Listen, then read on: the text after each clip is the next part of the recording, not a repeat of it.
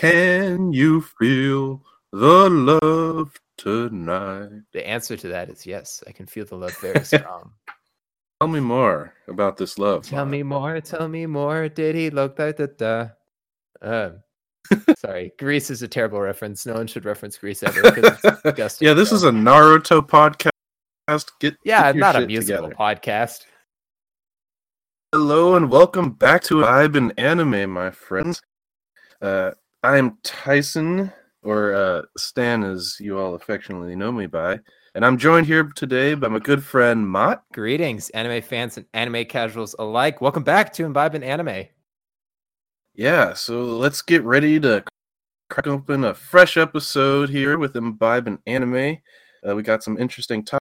I'm excited for them. Uh, but first, I would like to introduce uh, my good friend, Mr. Whiskey, right here. And uh, I am again drink- drinking the tin cup from last time for my. This time I know that Tin Cup is actually the name of the whiskey. Yeah, that's technical name, you know? There you go. Uh, but I'm drinking it here. Um, it's pretty smooth, not too sharp, so it's pretty easy to go down. I really like it. It's got a nice flavor. What about you? What do you got over there? With myself, I'm drinking a nice glass of port this evening. So uh, it's it's just a relatively cheap port from the local liquor store down the block where I live. Uh, I actually had not heard of this brand. Uh, uh, Quevedo is the name of the brand. Porto Quevedo. I'm I'm guessing that's how it's pronounced. I do not speak Portuguese. Um, So, it pardon my. Portuguese? Is, is it well, from Portugal? Portuguese. Is it an import? all ports are Portuguese. That's where the name comes from. So I just know this. Now you know. Port is called Portuguese because it's from Portugal. Wow. Um, that yeah, you can tell an authentic Portuguese port because it has essentially like a white band that goes over the lid or the the the cap of the bottle, and it'll have the seal of the Portuguese government, and it'll say uh, "Vinho do Porto," which I'm guessing is wine of Portugal. Yeah, uh, I will say before we go into our full episode this week, Stan is still on the road and he is still uh, coming to us live via a hotspot. So he may be cutting in quite a bit, as you may have already heard. I already got some robotic tones on Discord. So I'm sorry, listeners, if you get a little bit of that as well. I apologize as well. Hope won't be in this situation for much longer, and I'll have a steady connection. Uh, but until then, this is what you get. Yeah, the show must go on. We can't skip, right? But anyway, that kind of leads perfectly into do you want to say how your week's going? Is that place looking like it's going to be good in Lakewood? So, uh, like I was saying before, I have not heard back from them. Uh, I've sent all of the application materials in earlier this week, uh, and I just I probably need to give them a call. Things okay. Really out because I uh, I just used to work out really. Mm-hmm. uh, yeah, I just want to leave Olympia and get my feet under me. A stable ending, stable job, living situation, all of the above. I also did not get the job I interviewed for. I don't know if I told you this. Oh no, you didn't. That's a bummer. I'm sorry to hear it. Um, earlier this week, I heard back and they didn't want me, but it's okay. Gotta keep chugging along, I guess, you know? yeah, interview processes can be difficult because sometimes you can be a really good candidate and it's just unlucky. Yeah, the the reason they told me why I didn't get the job was because for some reason my driving record didn't check out, even though the only Uh-huh. thing I have on my record are parking tickets. Oh, that's really weird. That seems like the most minor offense I could have had on my on my record. Maybe it's just because you're LA and they know that LA drivers are shit.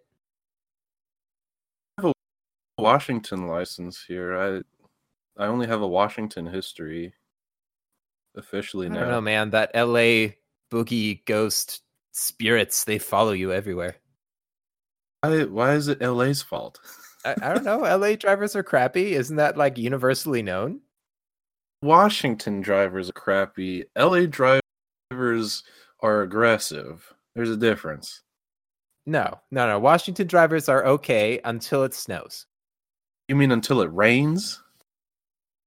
Or until it doesn't sun, sunshine, sun, sunshine, sunshine. You want to say that five times fast? She sells seashells by the seashore, sunshine. there we go. Well, uh, you can come back and tell me about all this driving stuff once you get your license. Yeah, that's a good point. That's a good point. I still can't even drive myself, so I am I am not really in the position to speak much about it right now. To be quite frank. but anyway, yeah, that's uh, this has all been going on in my life. Nothing too interesting in the past week.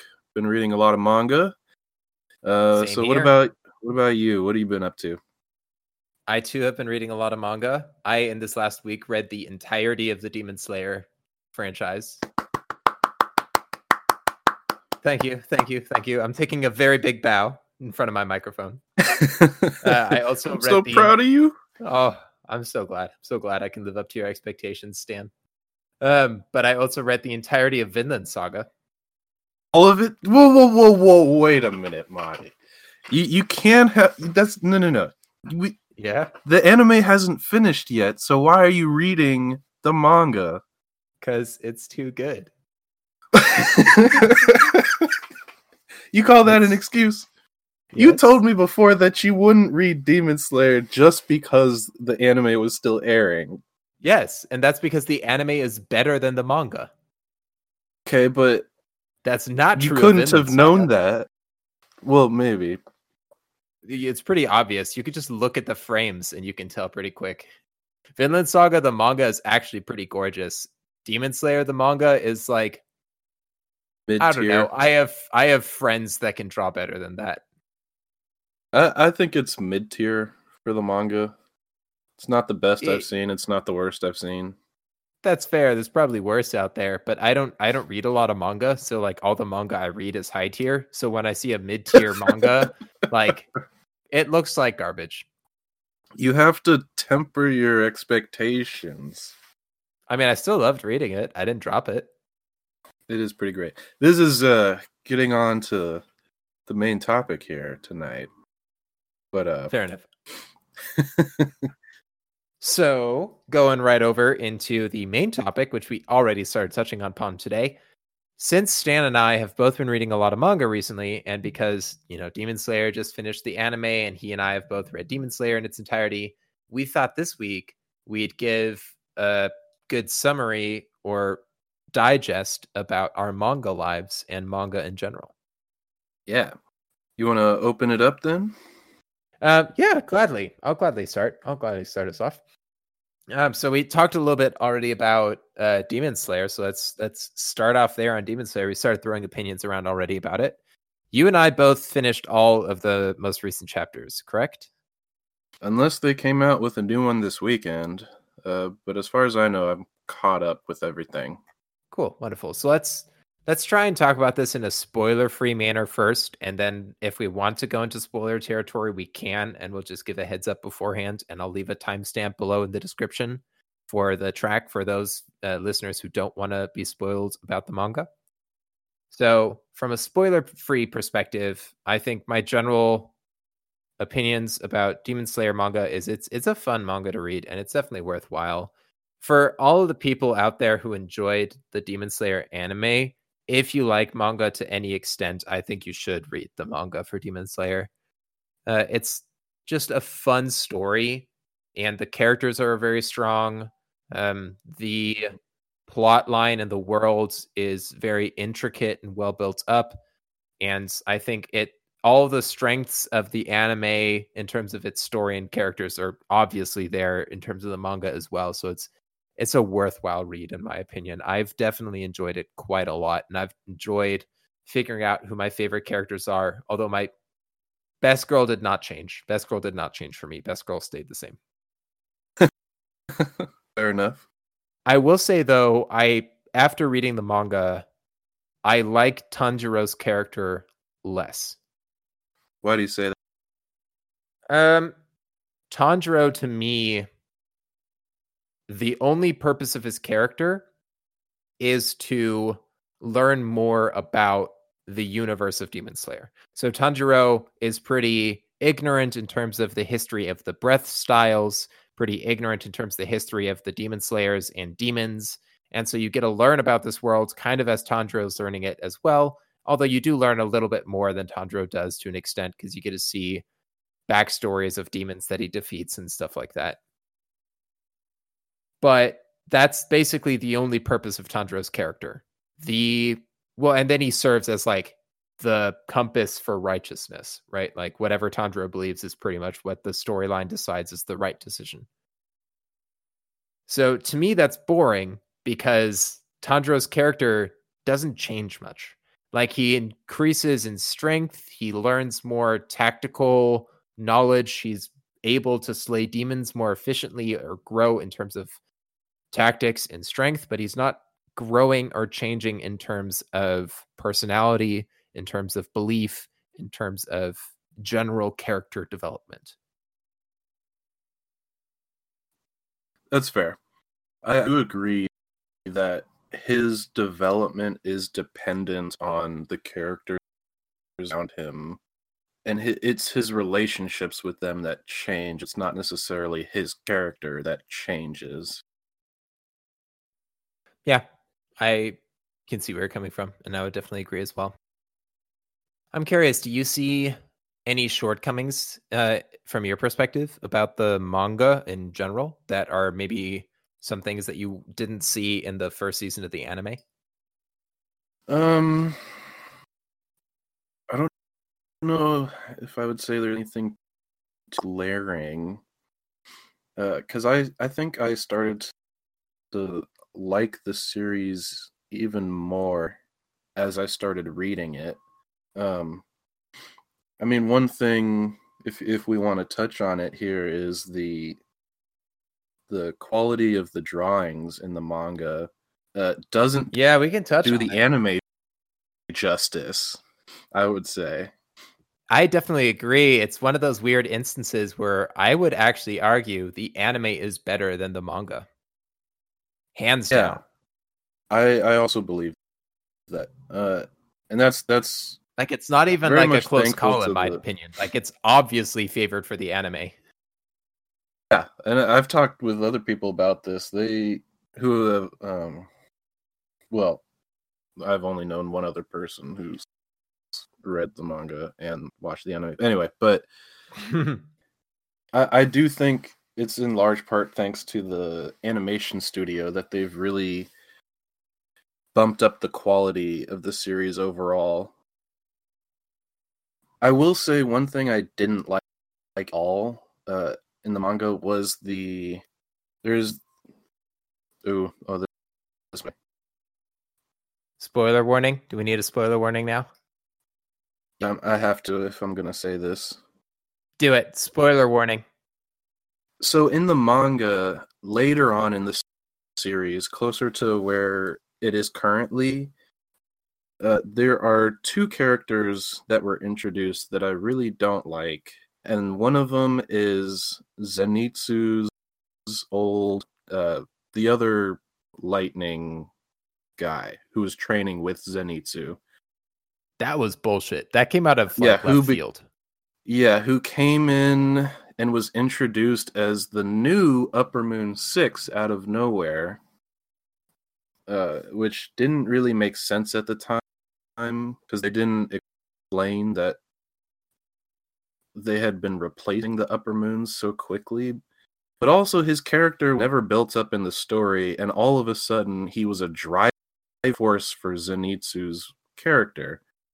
Like that was his motivation was to defeat this guy and like where did that come from all this time and literally that's the entirety of zenitsu's story arc in the fight against uh, uh muzan so far it's just right. that fight against the new Upper Moon Six. I don't think he. I think he might be too injured to actually do anything else in this I story. think So, I don't too, see yeah. him fighting Muzan himself or any of the other demons as of now. Um, but al- along those same lines, they did the same thing with the Upper Moon Four, uh, which was the girl who has the well, I don't even remember the name of the Is he the instrument. pot guy? Was Upper Moon Four the pot person? Oh, oh, well, yes, he was the original Up- Upper Moon Four, but he was replaced as well. The Oh. girl who strums her little guitar thing. Yeah, the controller and- of the the universe that Muzan uh, summons them all to. right. She was also all of a sudden a moon character. She wasn't all of a sudden. She was there since. I mean, she's even been introduced in the anime. Yeah, but she wasn't an Upper Moon. She wasn't a powerful demon. Well, she was never shown to be a weak demon either. She was shown to be a close trustee of Muzan.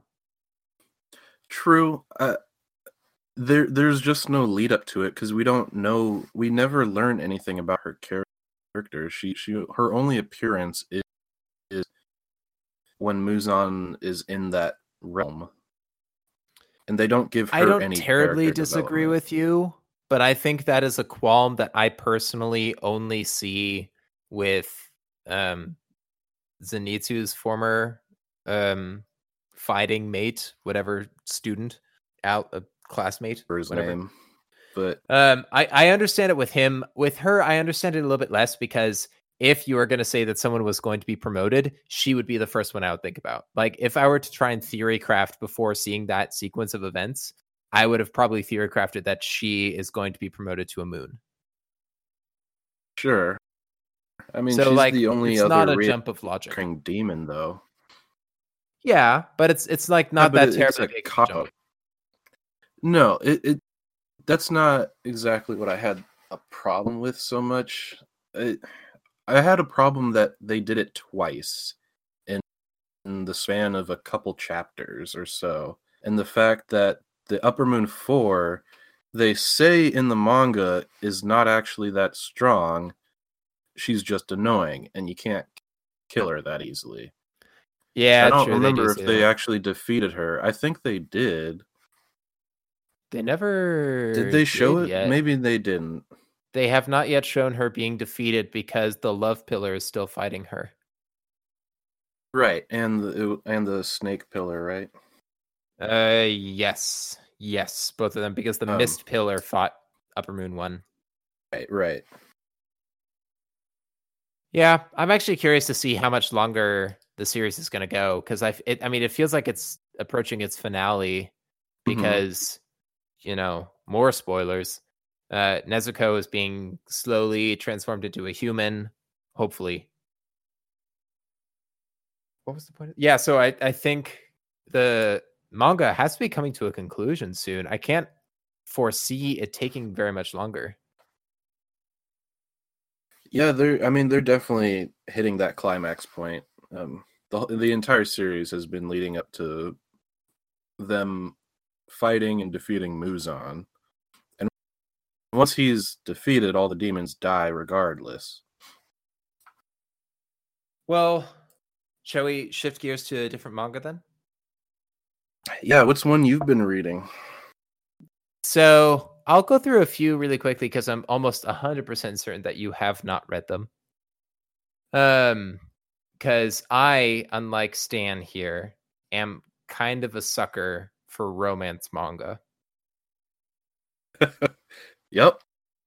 And uh, a previous Can guest, you feel the love tonight? the answer to that is yes. I can feel the love very strong.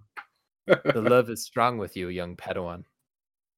Tell me more about this love. Tell me more. Tell me more. Did he look like da da? Um, sorry, Grease is a terrible reference. No one should reference Grease ever. 'cause it's a disgusting yeah, this is a Naruto podcast. Get yeah, get not a musical together. podcast, Exactly. but some romance manga that I've really been enjoying or have enjoyed. That I think, if our listeners, if you enjoy romance, I think you'll enjoy these as well. Uh, I started catching up again with Kaguya-sama: Love Is War. Oh yeah, how's that been going? it's surprisingly difficult to keep up with. Um, it's getting I I really like it. It's getting really intricate though. So there a lot of what is happening in the manga are like side stories from side characters um about, you know, their relationships with other people in the universe of Kaguya-sama Love is War that aren't related to the main characters necessarily. So it's a lot of character development of minor characters and they're really good stories and they're really well told told but it's really hard for me to keep track of everyone's names and who is who and who's all connected to who and how they're all related to each other because I'm only reading it like once every 2 weeks or something like that. So I took a break from it and I caught up to it again today and I definitely think that's the way to read it. And I definitely think if there are people out there that love romance stories just between two people and you just want to see how the chemistry between two people develops over time, it's a very, very phenomenal manga to read. I don't think I can think of a single manga that's better than Kaguya sama in terms of just developing the chemistry between two people in love or two people falling in love. Uh, and it does it not only between the two main characters, but also between a bunch of side characters and their pursuit of happiness romantically. And it's great. I do really enjoy it. I also want to give quick shout outs to some trash manga that all of my romance harem lovers out there might enjoy.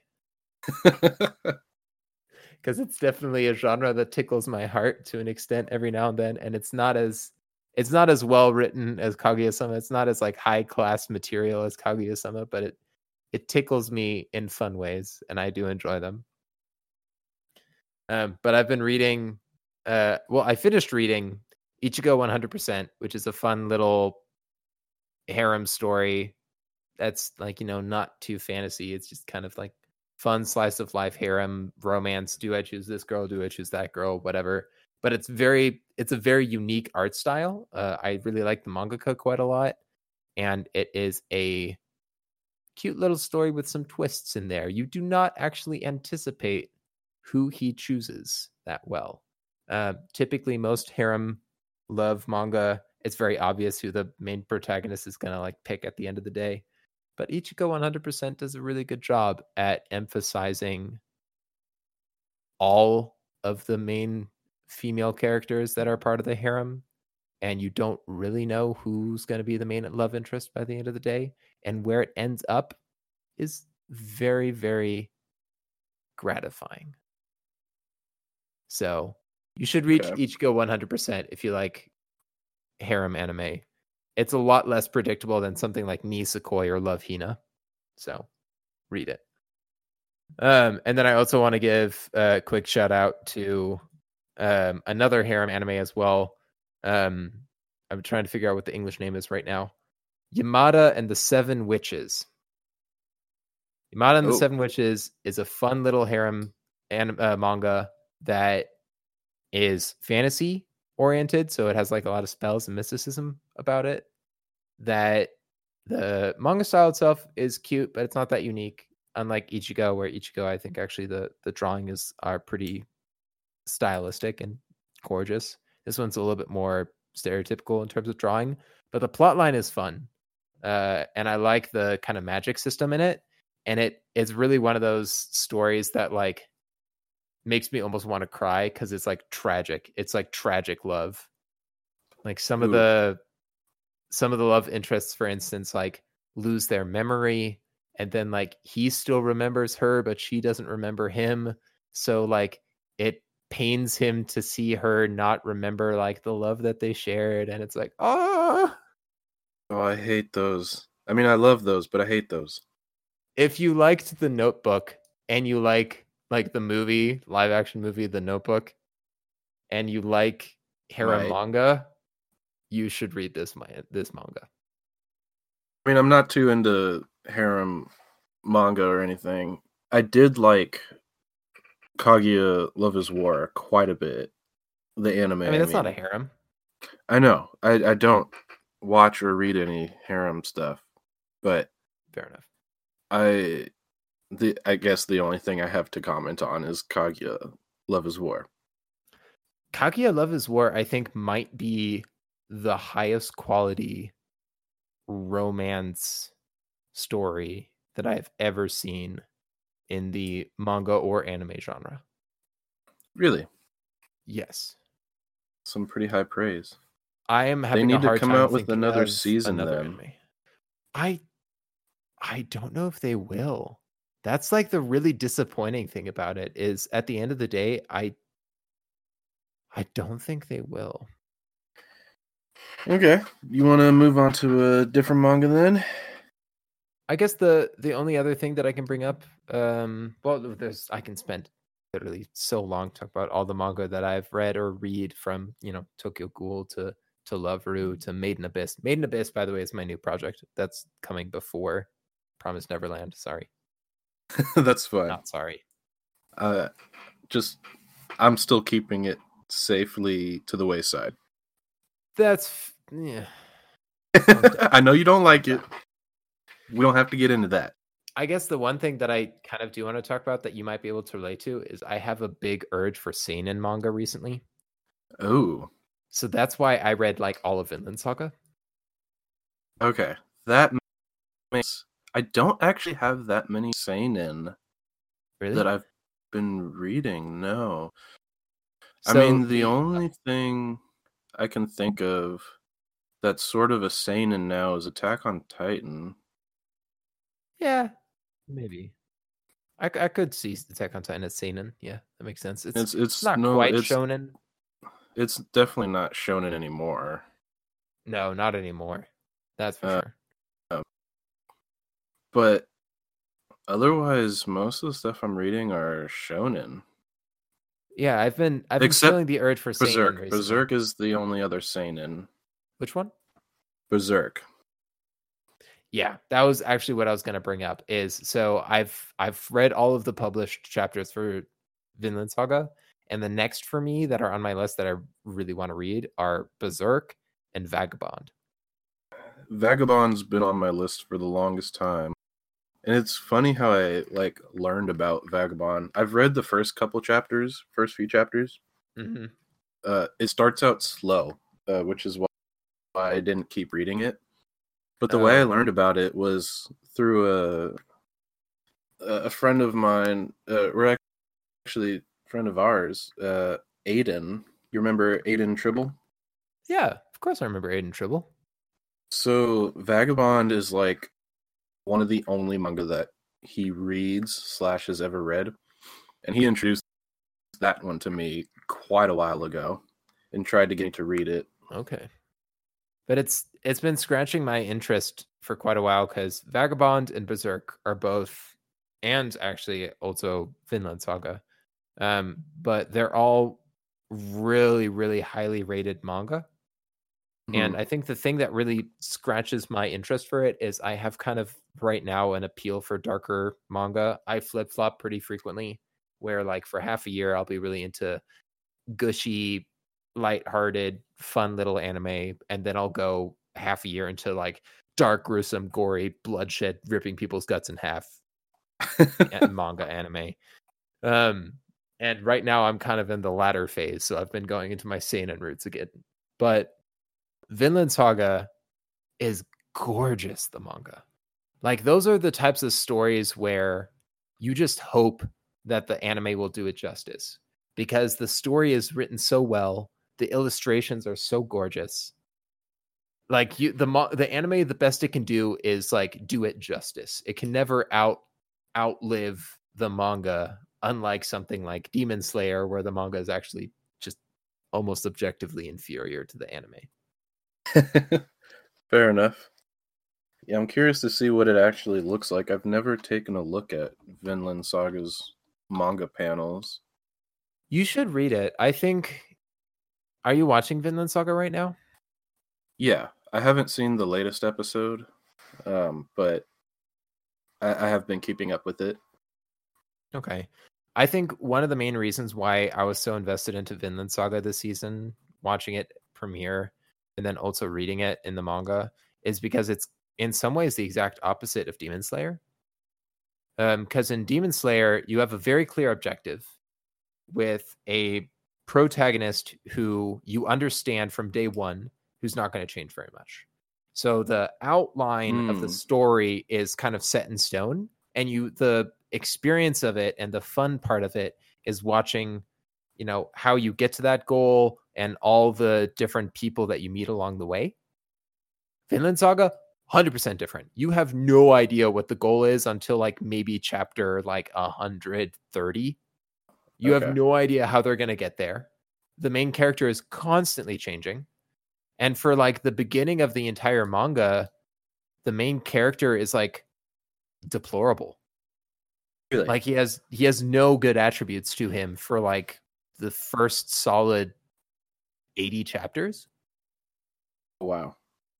You still like him as a character, like you want to see how he changes, you want to see what he's up to. You still root for him in a lot of ways and it it's a it's a really big it really shows how well it's written because of the fact that he's kind of a deplorable character but you still really care about him. hmm But but where I am at chapter 165, which is like the most recent, he's really a stand-up guy now and he's starting to come into his roots into trying to understand what he really stands for.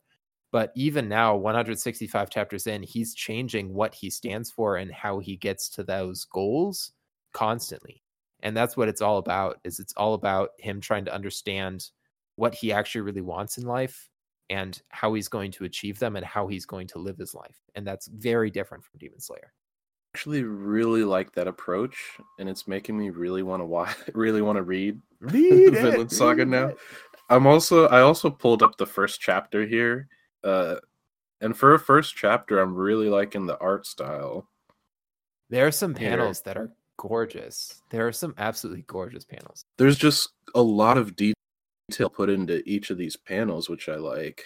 Um I think I, the best moments are there are some panels where a character is experiencing a pretty immense emotion and the amount of details and just strokes and brush art on their faces and their bodies is insane.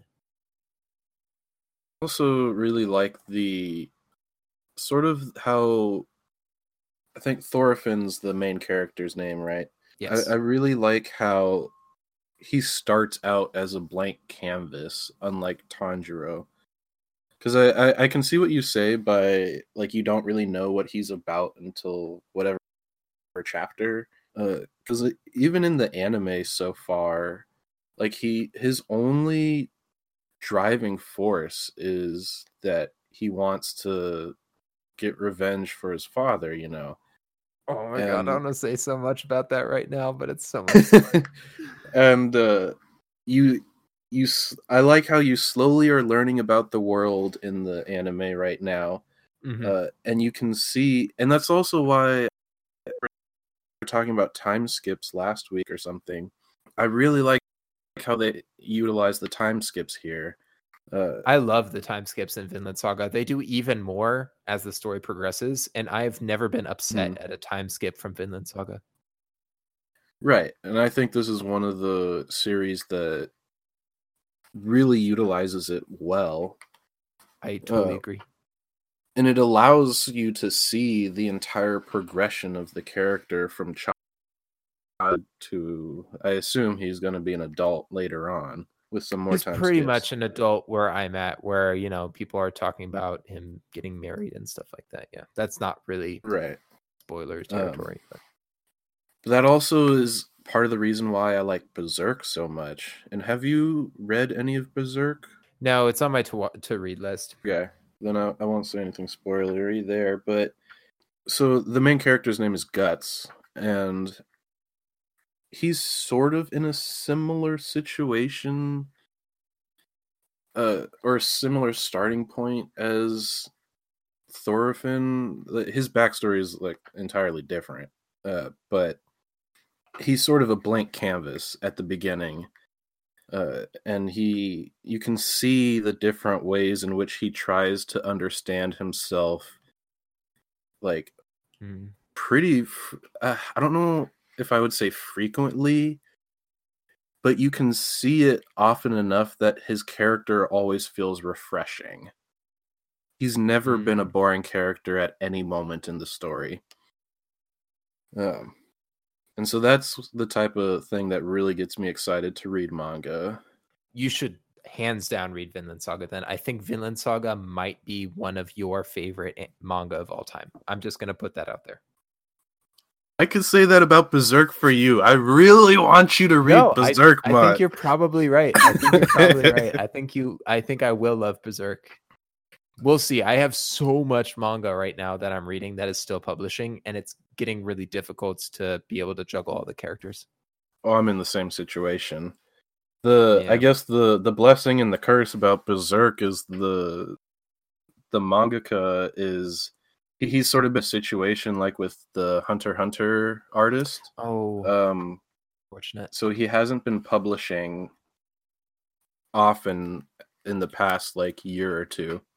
For our listeners' reference, the mangaka for Hunter Hunter um, publishes very infrequently in Shonen Jump uh, because he has a lot of health issues. So he's constantly in and out of the hospital and unable to write and draw very often for the manga itself. Yeah, and same for it's been similar for the Berserk artist, because um, there's only been, I think there's only been one, maybe two chapters that were published this year. Uh, that's about some are from last year, but that's a different thing. Yeah, it's. I find it very interesting that there were two animes that both have ongoing manga that were pr- premiered around the same time, right? Vinland Saga and Demon Slayer, that are both kind of you know action packed thrillers, but are really not the same story. They're they scratch completely different itches, and but they're mm. both equally beautiful anime, both equally thrilling stories. But it's also interesting that I think the manga for Vinland Saga is better than the anime but the manga for Demon Slayer is worse than the anime. It's it's it's funny that they're both right. showing at the same time. Yeah, I mean the the feeling that I got when I f- saw like the first episode of Vinland Saga versus the first episode of Demon Slayer uh, is is entirely different. And what I mean is that when I when I saw Vinland Saga for the first time, and I, I remember I was texting you, I was like, "Dude, you gotta check this out," kind of thing, and like I I just got the impression that I was about to embark on an epic like adventure or something, but that that's like there's there's very few series that I have got that impression from, and it's it's sort of akin to you know the moment where you like uh I'm gonna digress a little here, but remember when you first started The Legend of Zelda: Breath of the Wild, and you walk out onto yeah. the Great Plateau, and it just spreads out the entire view for you, and you you can just jump right into the world, kind of thing. That that's how I felt. That's how I felt when I first saw Vinland Saga, and there's very few series that I've felt that way about. That is such a good analogy. And I did not get that from Demon Slayer. I mean, it's in the name, right? It is a saga. So, in summary, you should read Vinland Saga. I should read Berserk, and everyone out there should read both. Precisely. So that wraps up everything I wanted to talk about for manga. Are you ready uh, to move on to some Fire Force? Well, I wanted to briefly bring up another manga, uh, which is My Hero Academia and I don't know if you've been reading or keeping up with it. Have you? I have not read any My Hero Aka. Okay. Uh, I guess what I want to say about that is, I feel like My Hero Aka is in a similar situation as Demon Slayer and Promise Neverland in that in terms of Demon Slayer, I think the anime might be a little better than the manga. Hmm. It's because they do have a lot of good animation sequences in the series, and there's the manga does have good drawings and panels and everything, but I don't think it quite lives up to what the hype is around the series. And then in, in terms of Promised Neverland, I think it's in a situation where they really like to interrupt the storyline. That can get annoying real fast. Yeah, so I, I'm enjoying the main story as stands. I think the latest arc is not my favorite arc. I think I've said this before. The one that they're about that this season is getting animated right now is my favorite arc. But you can also see this in the anime. Every other arc is a training arc. I've been noticing that more and more, and it's really starting to tick me off. Hmm. I mean, the anime, what's being shown right now, I've only seen the most recent episodes of Hero Aka, so I saw up to um what just was premiered today. Um and today being Saturday the 26th, even though right now it's officially Sunday the 27th, but you know, time zones. um I it feels like another training arc in My Hero Aka as well right now. What's being animated? Yeah, and did you you saw the end scene after the credits, right? There's an end scene after the credits. Oh yeah, My, you you got to watch that part. Oh, it's sort of a cliffhanger, but um, oh okay. Uh, I, I'm gonna go rewatch that right now while we're doing the podcast, huh? While we're doing the podcast.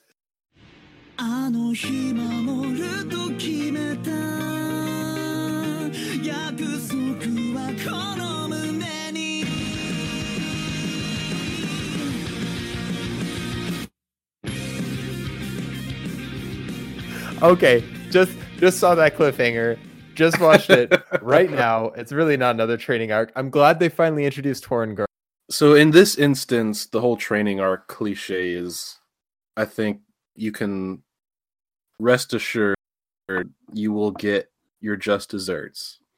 Um, but other than like this arc, I feel like, like there's always a, a training something in between arcs, and it's for too many chapters, way too many chapters, and they halt mm. the storyline so, so fucking often it irritates me.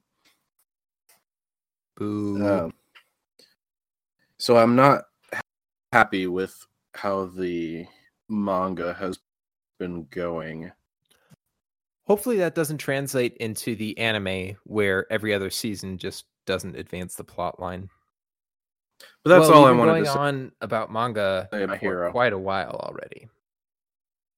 So yeah, I think we can transition here. We should slowly transition, um, or quickly tell us what you all are reading in manga. If you have recommendations for manga that you think we should read, shoot it our way. Maybe we have read it, maybe we haven't. I would love to see what you all are reading in the meantime.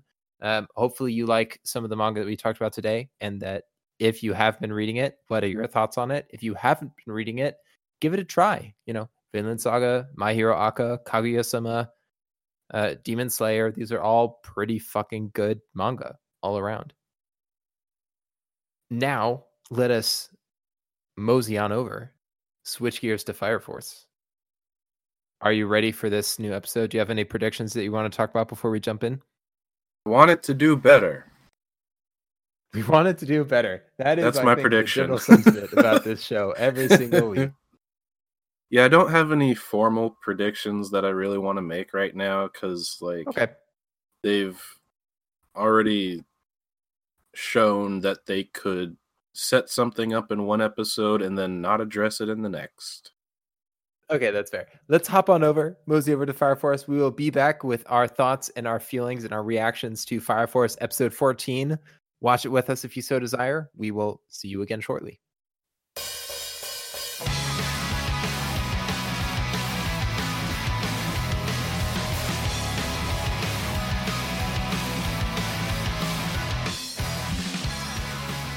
And welcome back, y'all. We just finished the latest episode of Fire Force.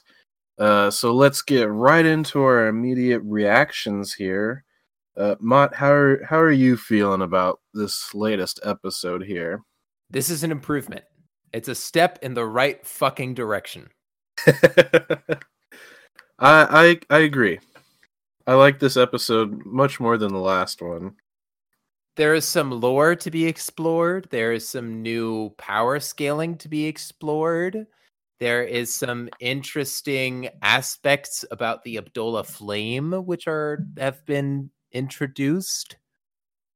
I and the plot the plot development was actually decently told and there weren't any awkward shifts in um uh location like there have been previously like they didn't change sequences or didn't change frames awkwardly like they have been doing so i think this is a step True. in the right direction Yeah, I definitely agree with that. Um, I, I was kind of hesitant at the beginning just because they were setting up the the scene so weirdly when they were telling everybody, "Oh, just beat each other up and that'll solve everything."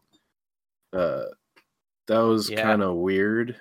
Um, I mean, I guess they're trying to be like, "Oh, look at this anime. We're different. We're gonna tell each other to beat each other up." I don't know, but Yeah, they're like, whenever you have a traitor amongst your midst, normally the solution is to figure out who it is, but and we're gonna be different by just saying we don't give a shit and we just gonna fight everyone.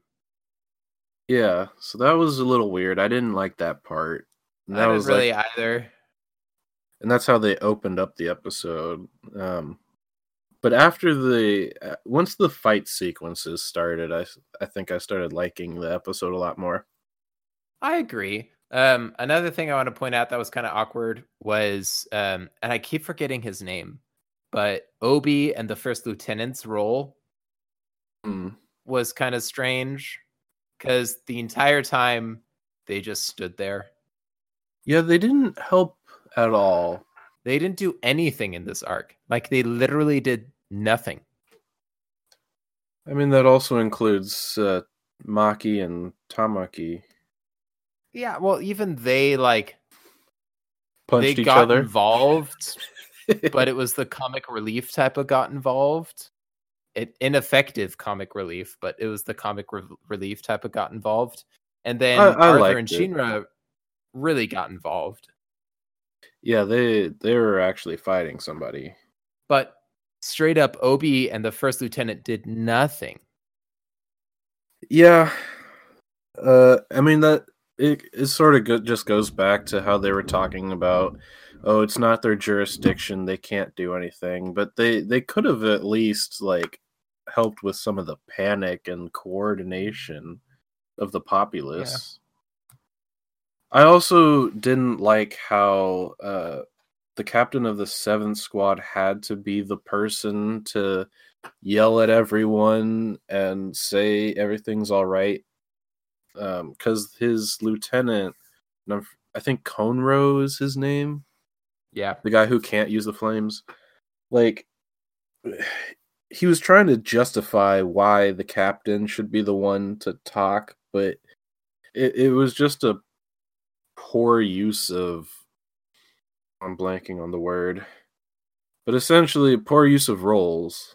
Uh since he can't fight he should be directing the populace It was was. I think actually it was. Um, I thought it was okay. I. I I- it's mean, it's kind of something similar to what they tried doing with the captain of the fifth squad, where when she and Shinra faced off, she had this big character development moment where she kind of came to realize this is my role. This is uh, why my view of life so far has been wrong.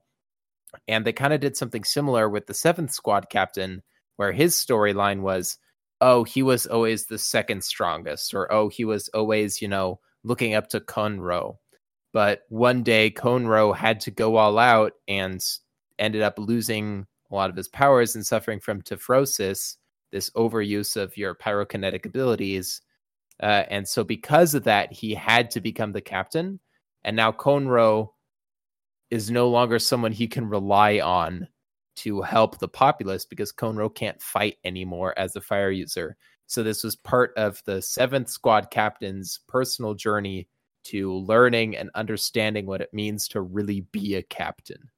And I, I can understand why they did it yeah, the way they did. I I I get what you mean. It's I just don't like the mentality of only one person can solve the problem. I agree with that. And there's there's literally no reason to have an entire squad if you only have one person that can do anything in this situation.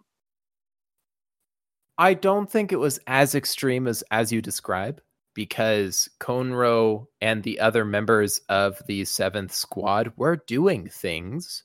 It's just that, you know, when Konro went to seek the advice, or sorry, when the captain went to seek the advice of Konro, Konro was like, You need to be our leader right now. You need to lead people. That is your job. I will do what you tell me to, but you need to lead everyone. Okay, well then my my issue is the the lead versus follow like the I don't like people who can't think for themselves. And so like in a situation like this, you can't always rely on like the head honcho to make the first move. Like you, you just have to take action in in such a chaotic situation. But that that's uh, it's not a major gripe of mine. I wouldn't say. Um, it, it's just some. It's more of a real life thing that irks me. That's fair, and I I can understand where you're coming from. I think the only real gripes that I had in this episode were mostly residuals from last episode. So, like for example, the the lead into the chaos of the crowd, um, the characters from the um from the evangelist group, like uh huh. In general, most of the residual from last episode still lingered into this one, so that was a little bit of a bummer. But you know, that's it's just what happens when you had a bad episode 13 going into episode 14. But I think what right. episode 14 developed was actually pretty good. And I think there's a lot of positives for us to talk about. Yeah, we can jump right into that. Um trying to think what the first thing we really learned. I, I guess the one thing that stands out to me is the whole Adolla burst thing. And yeah, the fact that Shinra experienced the Adolla link. Yeah, and I did like how it, there. Well, they don't necessarily explain it, but there is a reason for the evangelist girl to know what that is, and that is because Shinra's brother also has the Adolla burst. That was a big piece yes. of knowledge. True. Uh, that they dropped. Um, I'm still unsure what the Adolla burst is supposed to be. Cause it I mean they kind of tried explaining it earlier, but I, I think you're not supposed to really understand it yet. I don't think they want you to understand it yet. I, I just don't I just couldn't really understand what they were trying to show though as the Adolla well so what I mean is um when they when they first start talking about it this episode, Shinra is having a panic attack essentially, and he sees his own legs as these sort of bone bony structures, except it's not anatomically correct.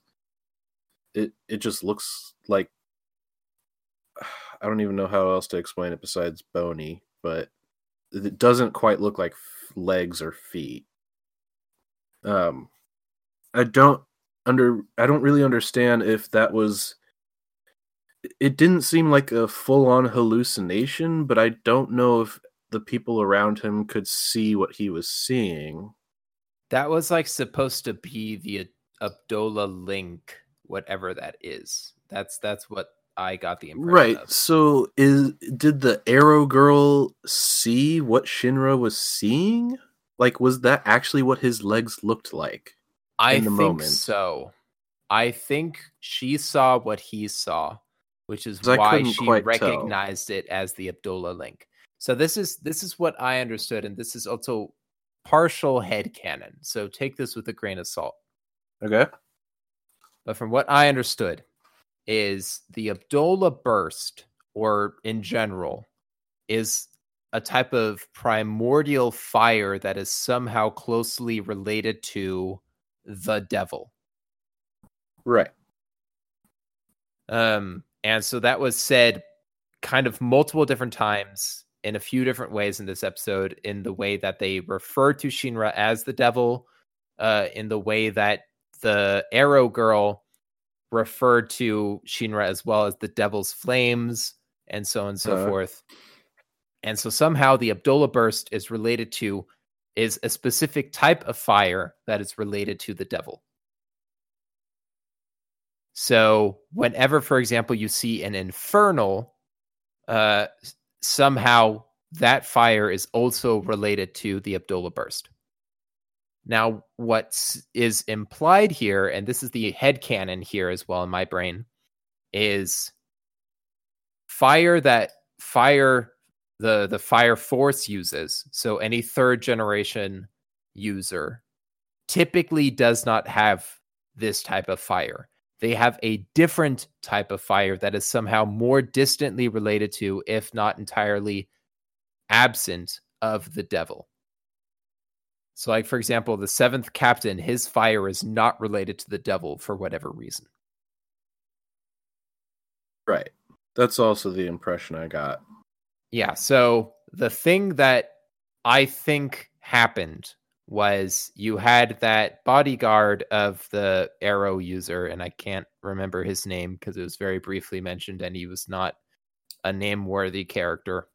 hmm Um, he when he ate the insect and turned into an infernal with horns, and we can talk about the horn thing as well in a sec. hmm he gained fire powers related to the devil because he became an infernal. And somehow the presence of a closely devil related infernal and Shinra, their proximity to each other, activated this Adolla link. Okay. That is my head canon. I don't really know why that would happen. I don't really know what the significance of that link via proximity is.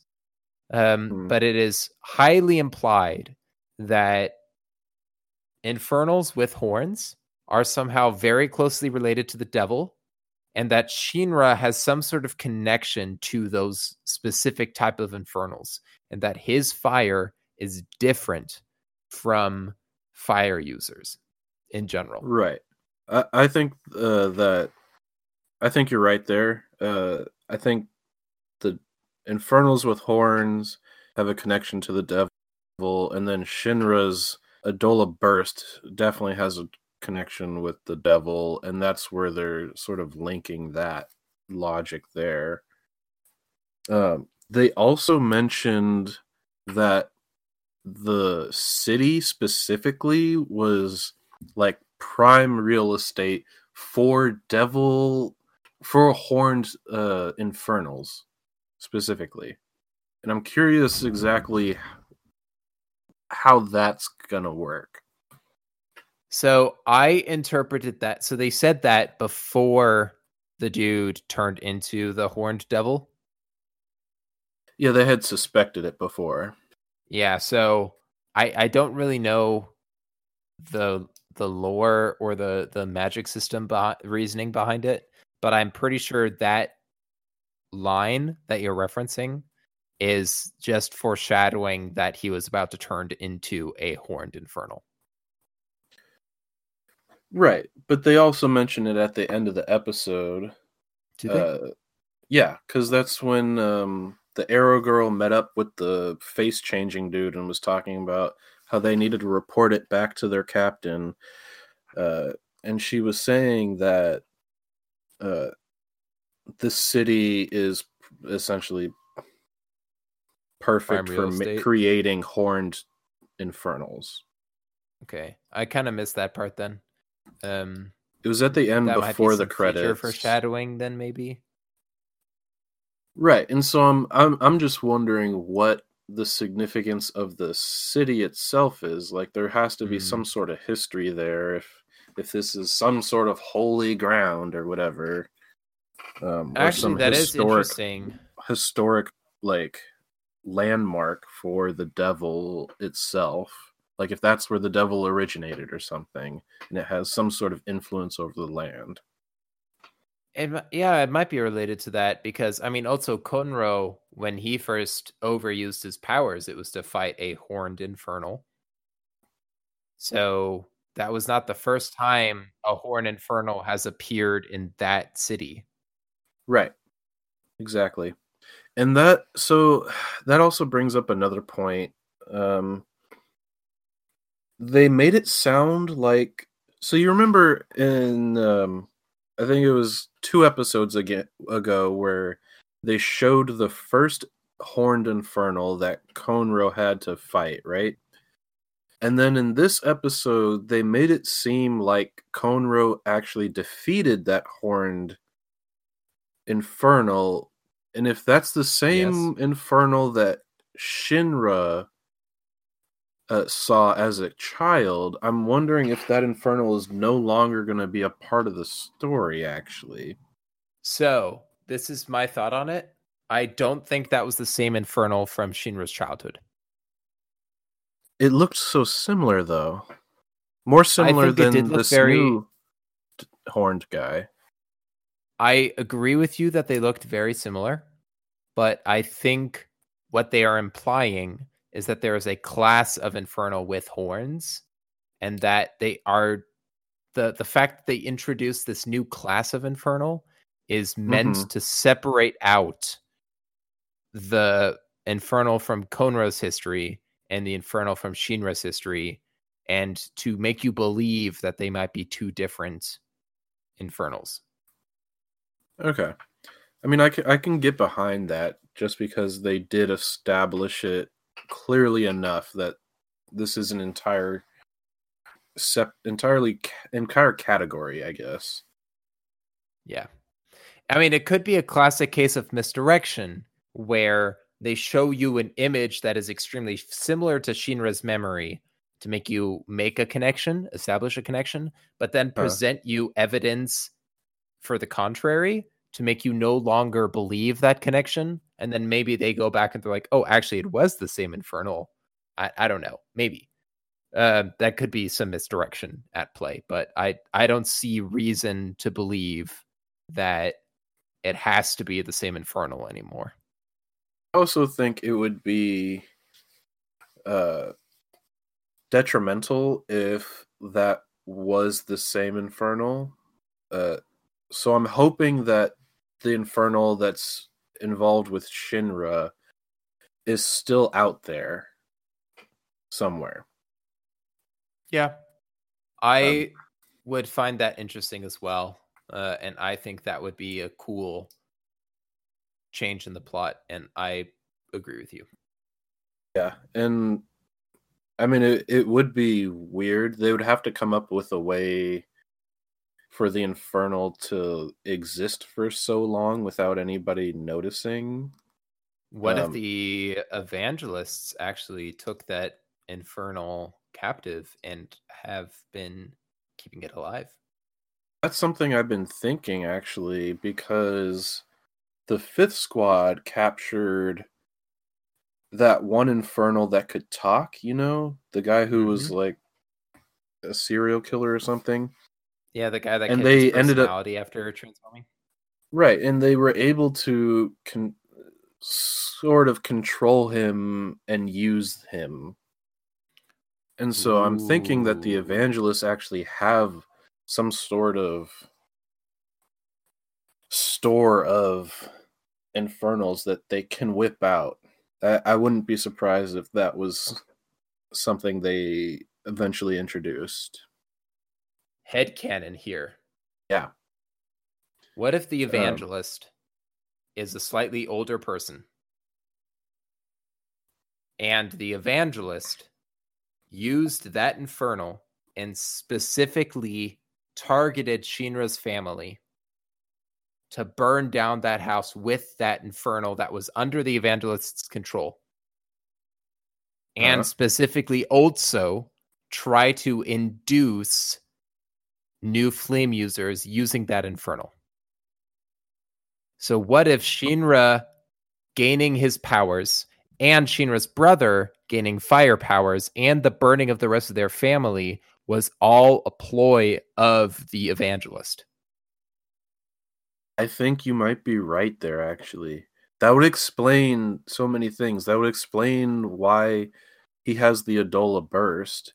Like, we, they would have to show how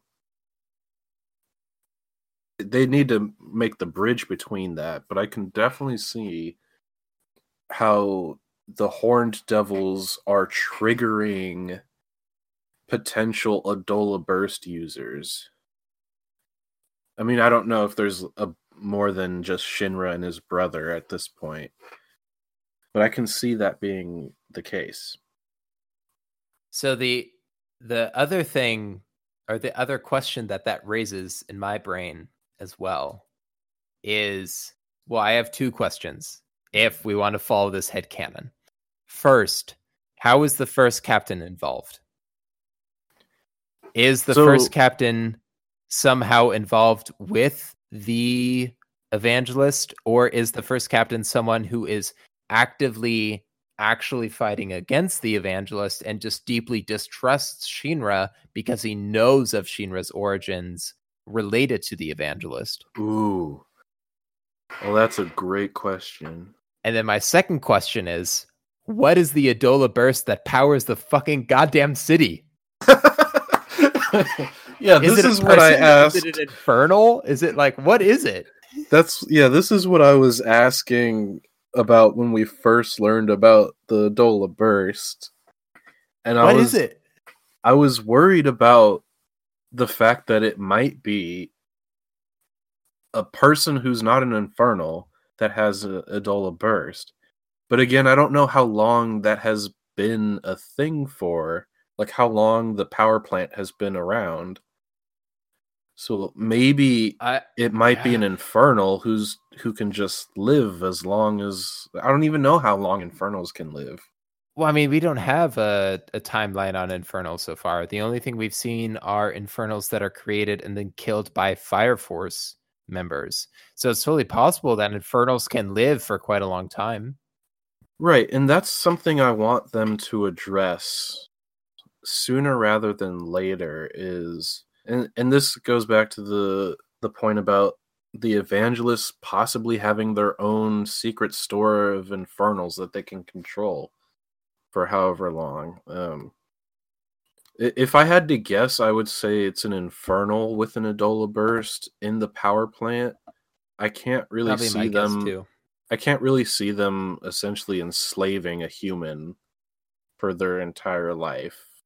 To I can see them place. enslaving infernal or infernals. Yes, plural. Right. Uh, and so uh, that's why I think it's an infernal with an Adolla burst. Oh. Wait, it, major head canon here. What? You ready what? for this? I literally just thought of this on the moment. What Go if the Adolla burst that fuels the power plant of the city are multiple horned infernals?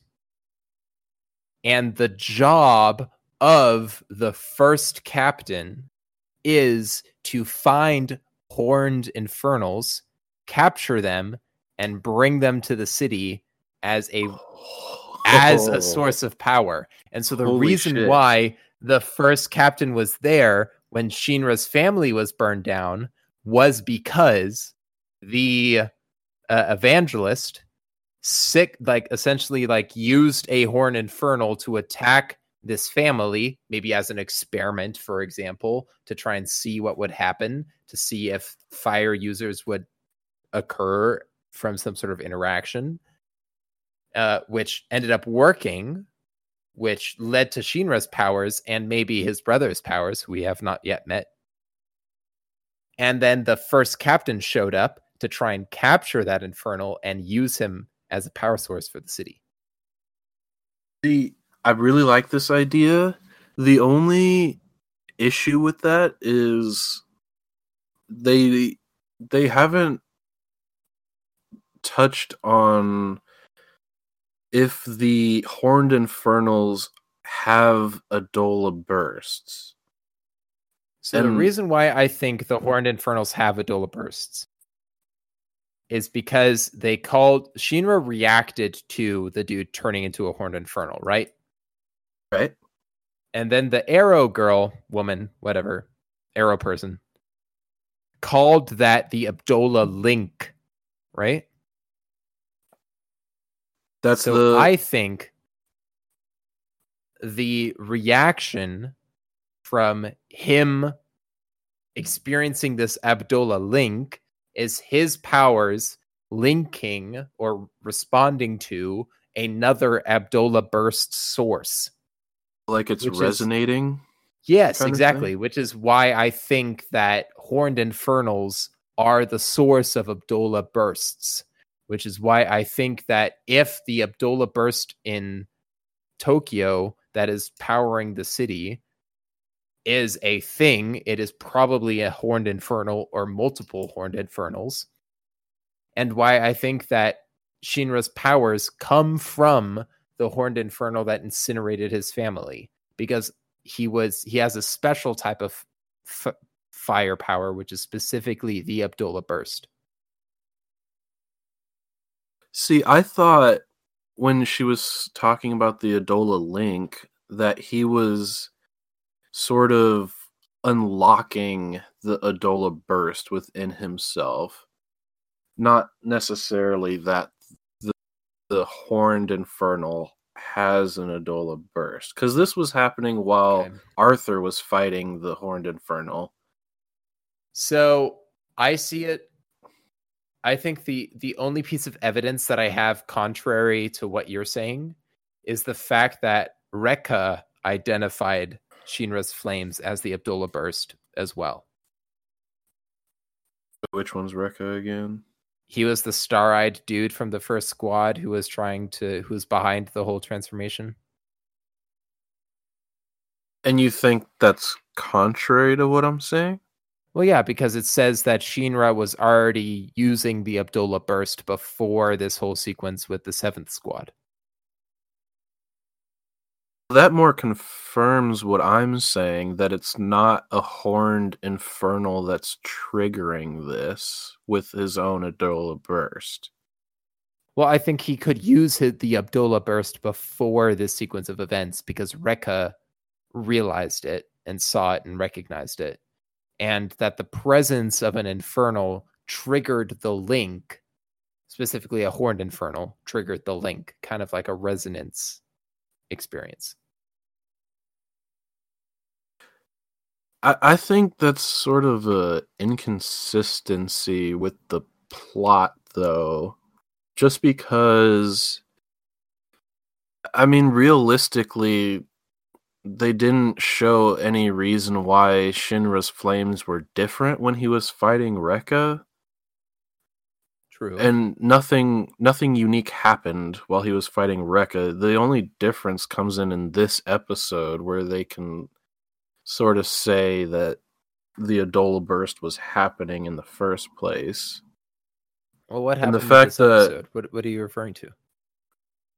The fact that well, you were saying that how his he saw his legs turn into these bones was something that even oh. the arrow girl could see. So that's something that actually happened. It's not a hallucination. Oh Nothing no, I like... think it, I think it I think it was a hallucination. I don't think his feet actually turned into bones, but I think she saw that. So too. she saw that. So there, I think it's like a shared well. hallucination then. Yeah. There was also the moment where Konro saw the arrow going into the sky, and he was like, "Shinra, help my butt out!" And then Shinra's legs sort of I don't vibrated. even know what to call it, vibrated or something, and that was also an Adolla Burst reference. Th- those are the only two Probably. things that separate what you can call an Adolla Burst from what happened with Rekka, where there wasn't any distinguishable flames or anything that happened to Shinra. There wasn't a trigger with you. And it's I it- I it- agree, but at the same time, like if you think about all the people that you're referencing, Konro, Shinra, and Arrow Woman. uh-huh. Um, Konro fought with a horned devil person, right? Mhm. We don't know the details of that fight. You could headcanon speculate that that horned devil somehow left an impression on Konro. like We how to sh- tell what looks like an Adolla burst or something? Is that what you're saying? I don't know. Some some sort of interaction between having faced off with a horned horned infernal somehow leaves some effect on you. Head canon, sure. Here. Let's Uh, go with that for now. Shinra, whose powers emanate from this event that happened when his family had his house burned down, which was related to a horned infernal as well. And the arrow user, fire arrow woman, who is part of the evangelists, who are the only ones who have yet expressed what horned infernals even are. So you could maybe assume that she knows something about horned infernals. Maybe she is also related to horned infernals in some way.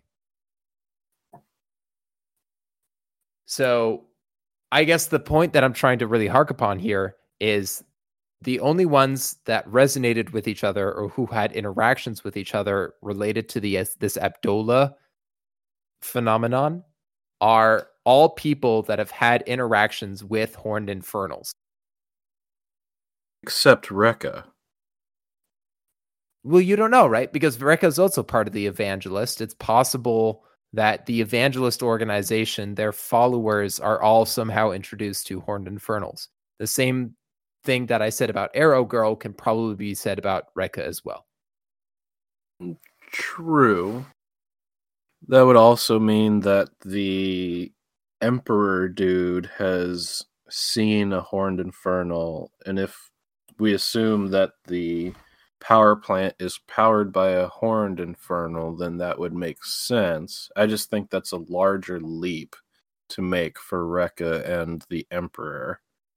Who Maybe. all who both knew that Shinra had the Adolla burst. The Emperor knew it before Shinra even used his powers. He never used his That's powers true. and he knew it. And That's then true. I don't know if Shinra did Shinra actually fight Rekka? He did Yes. fight Rekka. Yeah. He just didn't he wasn't the one to freeze him. That's what happened. Um Yes. So the I mean I think that's less of a jump for Rekka to recognize it. They just only in this episode have distinguished effects of the Adolla burst rather than just saying that's an Adolla burst and they're not showing anything different about the flame. You're not wrong. I understand what you're saying, but I guess I mean there's a lot of head headcanon that I'm going into now, but the thing that I think is most people can probably agree with is that the Abdullah burst somehow whatever its powers may be, whatever it may stem from, whatever the Abdullah link may be, is somehow related to horned infernals. I don't think that is too far of a stretch to say.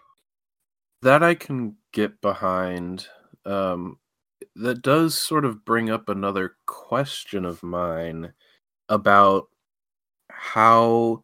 So you remember how we were talking about how like second and third generation fire users are created, Mm-hmm. and that there might be artificially created ones. yes, I, I'm sort of at a loss for I guess the the spectrum of how infernals versus fire users are created. So when I first was thinking about that that idea, I assumed that you know if, if there's a like the bugs can create anything from a a regular infernal to a talking infernal then to a second or third generation fire user. And it depends on the person if they're able to become any one of those. Uh, Sure. but in this episode it seemed like they're sort of the infernals are their own branch and then maybe humans can be created. They, they still haven't touched on that but they it felt like they were sort of separating infernals from people more so like it diverged farther away from artificially created uh generation users Yeah. so I'm a little unclear as to if the point if if the horned infernal is possibly the the end the last transition point between creating an infernal and a human that can use fire and i'm not quite sure where they're trying to go with that Yeah, I don't I don't quite know either.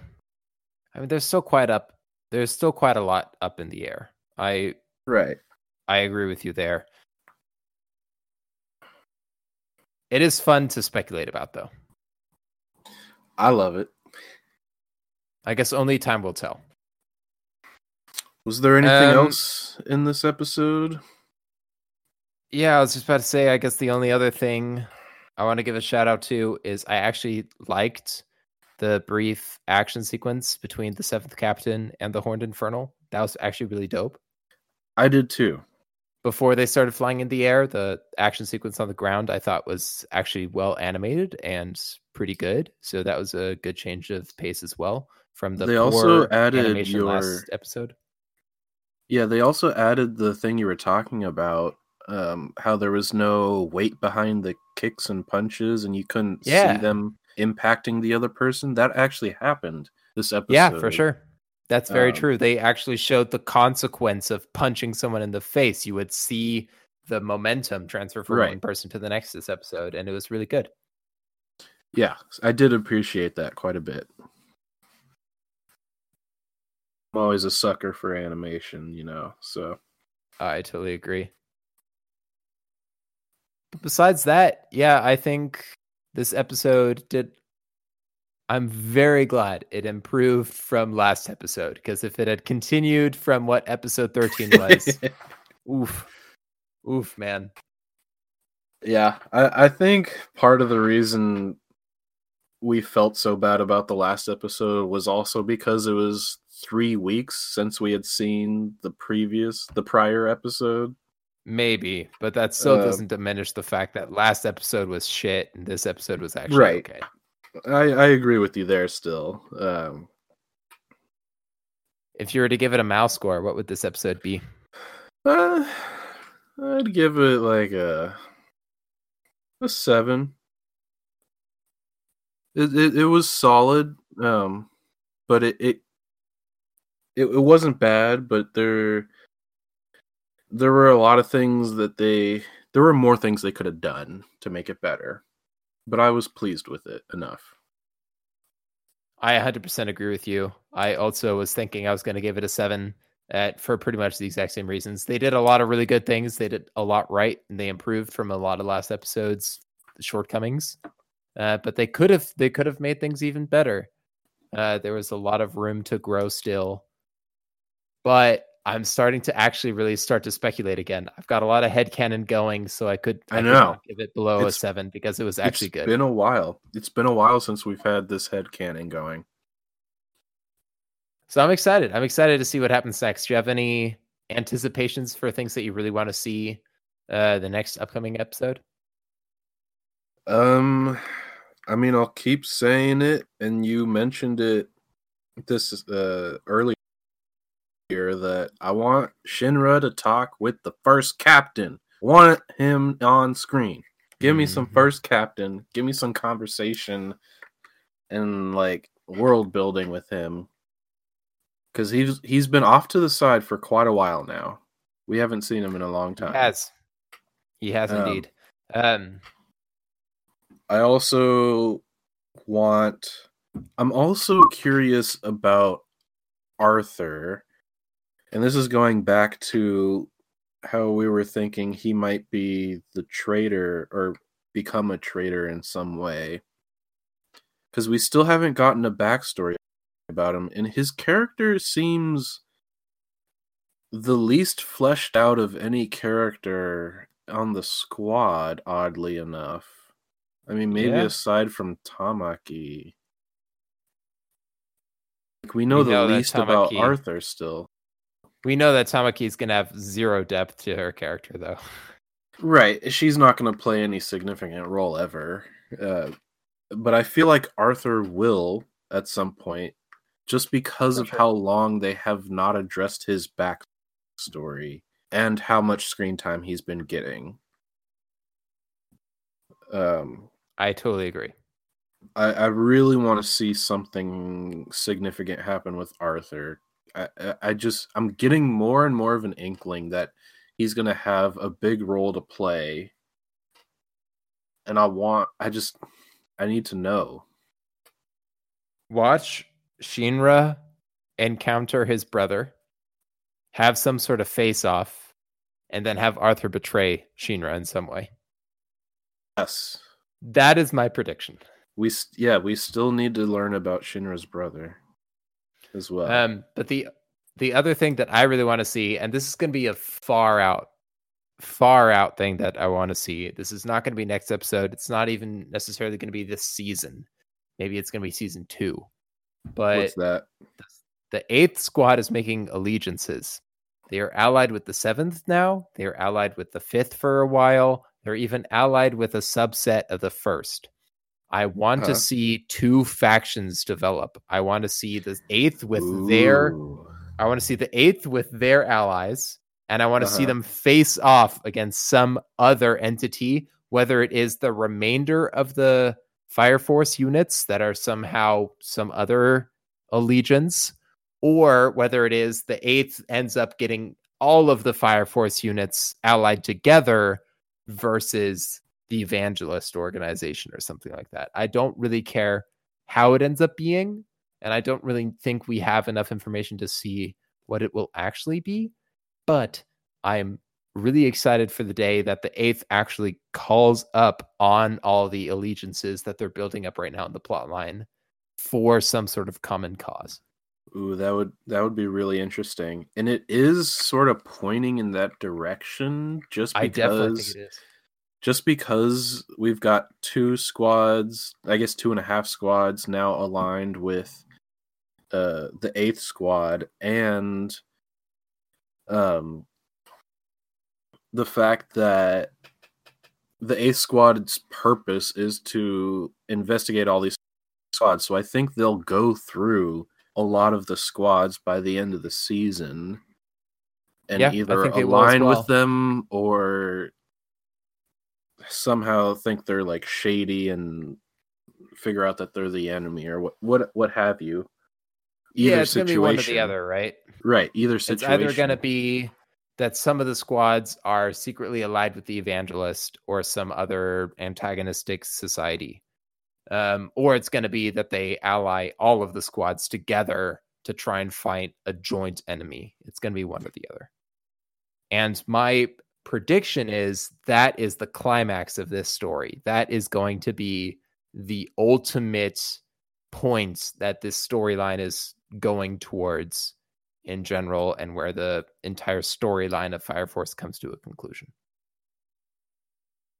Yeah, I think I would prefer the situation where one at least one of the squads is aligned with the evangelists. Um, I think that would make for a richer plot development or plot twist or what have you. Um, I don't want it to be the first captain though. I think the first captain needs to have like some sort of political tie to maybe like the emperor but still against the evangelist, and it's going to be like he's going to be a hard person to convince to be an ally, and he's like a kind of ally. Yeah, uh, personally, I want the first captain to be sort of on his own level. Like, I don't want him to be aligned with anyone. I want him to be doing his own investigation of the evangelist that the rest of his squad and the I don't remember if he's aligned with the emperor specifically or the religion or if it was something else That's that not stated yet. Right. I don't I don't know which faction which of the three overarching factions he's aligned with, but I don't want I want him to be doing like undercover work. If you get me Yeah, there. Like same. I I I- would I relate. prefer it if he's doing his own thing and that's why he's not sharing any information and why he's still so mysterious and has a connection with the horned infernal and all that. I can relate. Yeah. So, any more final comments? Give Maki more screen time. Give Tamaki less screen time. Precisely. That's that is all. Just kill her off. Just kill. Just kill off Tamaki. We don't need her. Kill off Tamaki and instead show me Maki's breasts. That's that's all I care about. uh, show me Maki's abs again. Like, dear God. Ah, so true. So oh my. God, Maki. Maki is Bay. I don't know why you like Sister. Sister hasn't Sister- even been in the past like four Sis- episodes. sister is Bay, but Tamaki is best girl. No, sister no, no, no. Don't you dare girl. say that, sir. I'm sorry, their names are too similar. it really is too similar. The only Uh, difference is one letter or like one symbol. Yeah, it's true. well, with that, share in the comments below. Send us messages. What did you think about this most recent episode of Fire Force? Uh, what do you think of our speculations, our head canon? Do we do you think we're way off base?